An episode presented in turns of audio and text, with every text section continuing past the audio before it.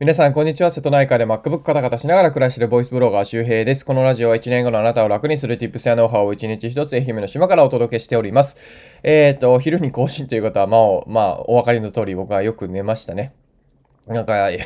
野球をしてる夢を見ましたね。なんかすごい、あのー、なんだっけ、アップルウォッチの睡眠管理を見てると、なんか、あのー、寝てる時は寝てんだけど、起きてる時は起きてるみたいな、多分動いてたんでしょうね、野球してたから。でもなんか、ベンチだ、みたいな感じでしたね。なんで夢でも、夢の中でもね、なんか、先発できへんねんとか思いながら、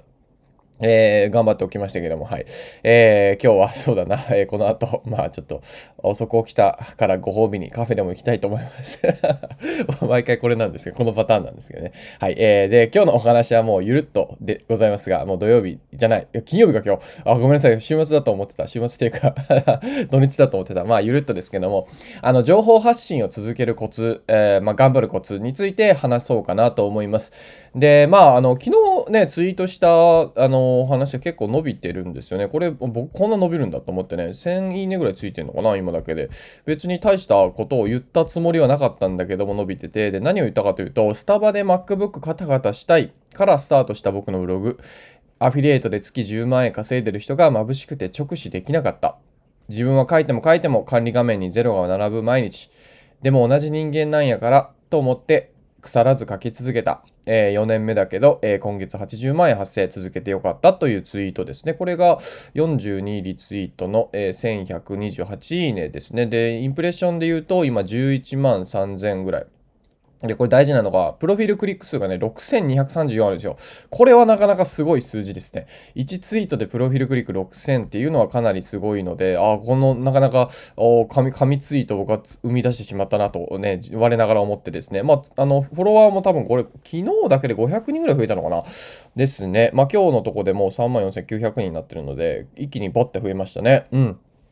で、まあ、これ、あの、僕がね、バズったとか、ね、フォロワー増えたことの自慢をしたいわけではなくて、あのー、これね、スタバで MacBook カタカタしたいっていうところから僕スタートしたんですよ、マジで。うん。あのー、僕、もともとマルチ商法ね、ネットワークビジネス東京でやってた時に、えっ、ー、と、辞める最後の方にね、あの結構、あの、マルチ商法のリーダーさんとかがね、MacBook Air の11インチをよく使ってたんですよね。で、僕はそれかっこいいなと思って見ていて、自分もあれ欲しいなと思ってたんですよ。で、まあ、10万円ぐらいだったかな、当時、秋葉原でですね、あの、あ、話変わるけど、そう考えたら MacBook 値上がりしてないね。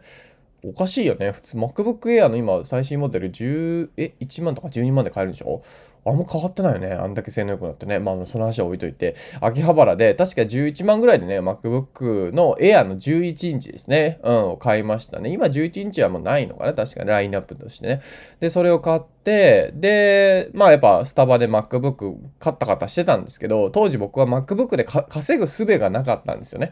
要するにブログなり、アフィリエイトなり、それ、情報発信なり、どうやって MacBook を使って稼げばいいか全然わからなかったんですよ。で、えー、当時やってたのは僕はスタバでですね、テイラー・スウィフトとかのシェイク、シェキトフとか、なんかね、あの、ファレル・ウィリアムスのね、ハッピーだったっけ？なんか、あの、だったかな？ちょっと名曲名忘れちゃったけど、あれをひたすら再生するというね、スタバに3時間ぐらいいて、ひたすらシェイキットオフ見るとか あの、あとね、ジャスティン・ティンバーレイクの、えっ、ー、と、あの、ブルーノ・マズじゃなかったマイケル・ジャクソンのあのカバーしたやつとか、うん、あの、ラブ、フィ、フィ、なんだったかちょっと忘れたけど、えー、それをずっと見てましたね。で、いや、ブログやれよって感じだけどね、なんか書けよとか、なんかやれよって感じなんだけど、当時できなくて、で、それからまあね、ネットワークビジネス辞めて、東京の会社もね、えー、逃げるようにね、もう打つ退職というか、もう会社にも行かずに、もう逃げるように辞めてきて、えー、瀬戸内海の島に帰って、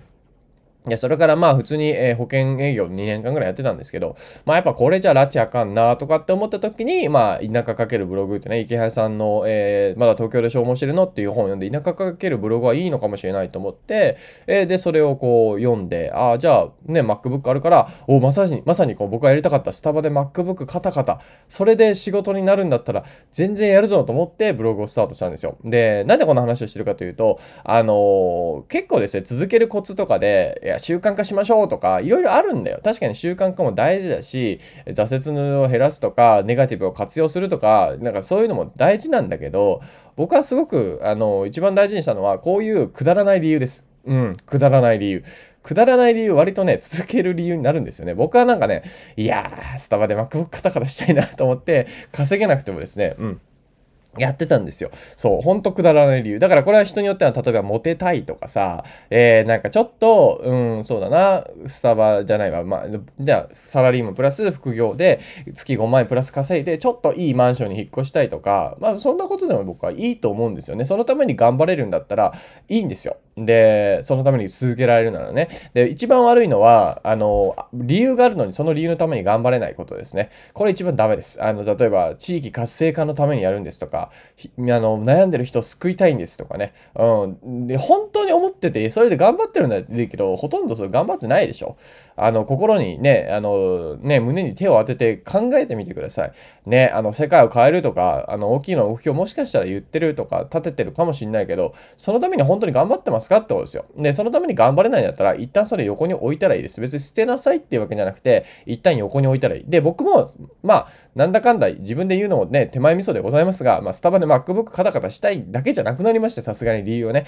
それは家族のこともあるし、えー、ね、えー、大切な人のこともあるし、あとは周りの仲間のこともあるし、で、もっと言うとやっぱ地域のことですよね。やっぱこの、まあ、島をですね、まあ、愛媛のこの一地域と、を、まあ、どうにかちょっともうちょっとね、こう、まあ、今も面白いんだよ。十分面白いんだけど、もっとこう、若い人が生きやすくなるような環境にできたらいいなっていうのはやっぱあるんですよね。で、そのために、まあ自分自身もやっぱ頑張っていかないといけないし、やっぱ事業レベルでね、まあ年で言うと本当1億から10億円ぐらい、いや、キャッシュを動かすような力がないと、とか、まああると楽しくなるんですよね。あの、島が例えばさ、もっともっともっと人口が減っていた時に、もうね、あの、池谷さんがよく言いますけども、もう、もう自治、自治してくださいと。もうそっちで勝手にやっちゃって、みたいな。もう税金も下げちゃうから、みたいな。だからそういう未来って確かにあり得るんですよね。で、まあ、企業買収、ね、M&A があるように、まあ、地域の買収とかも僕はね、あの、進んでいくと思います。自治体単位でもうやっていきますわ、とかで、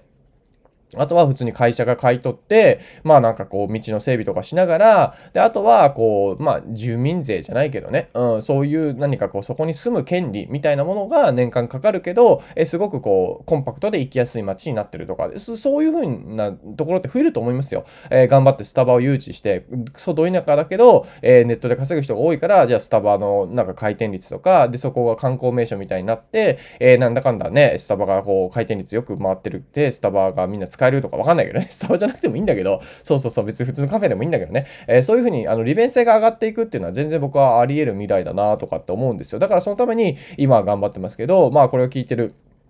えー、人で、えー、特に今、まあ、なかなか結果が出ないな、で、辞めちゃったなとかね、辞めたいなとか、辞めそうだなっていう方は、なんかね、もうほんとくだらない理由をね、ちゃんとね、思い出してあげるといいですよ。あの、本当クソ真面目な理由だけじゃ人間動かないので、本当にもうなんか、もう、もう自分のために頑張ったらいいんですよ。うん、まずはね。で、自分の欲求を叶えつつ、で、そこで初めてやっぱりね、他人のことを考えられるので、僕もお金がね、本当にない時っていうか、いっぱいいっぱいの時、もうこの、今月どうすんだよ、金ねえよ、みたいな。どうやって売り上げ立てるんだよ、みたいな時はね、やっぱりね、自分のことしか考えられなかったですよ。当たり前だけどね。うん。でもね、これがやっぱりこう、毎月サブスクの収入がね、もう、まあ今年、今月、まあまあなんだ、えー、もう40万ぐらいになってんのかな？えー、になってくるとですね、うん。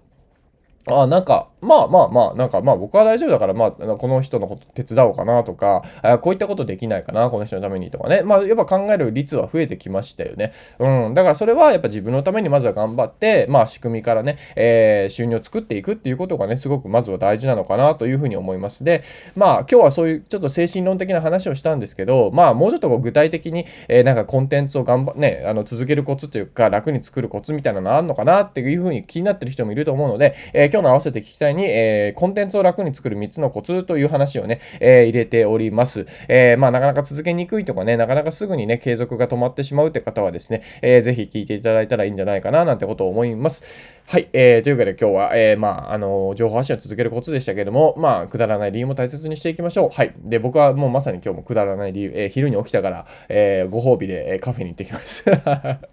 もうね、いや、昨日ね、ご飯2合食べたんですよ。俺、俺野球部かと思ってね、あ、だから野球の夢見たのかな関係ねえよ。はい。関係ねえよ。2合食べて昨日もうほんと眠くてね、まあね、よく寝ました。睡眠スコア100になってましたね。100、100、100、100、全部100でした。あこんだけ寝てやっと100回やってる睡眠の質悪いんでしょうね。多分ね。まあいいや。はい。ちょっとずつ改善したいと思います。えー、というわけで、朝に聞きたいようなコンテンツを楽に作る3つのコツでございます。よかったら聞いてみてください。また次回お会いしましょう。バイバーイ。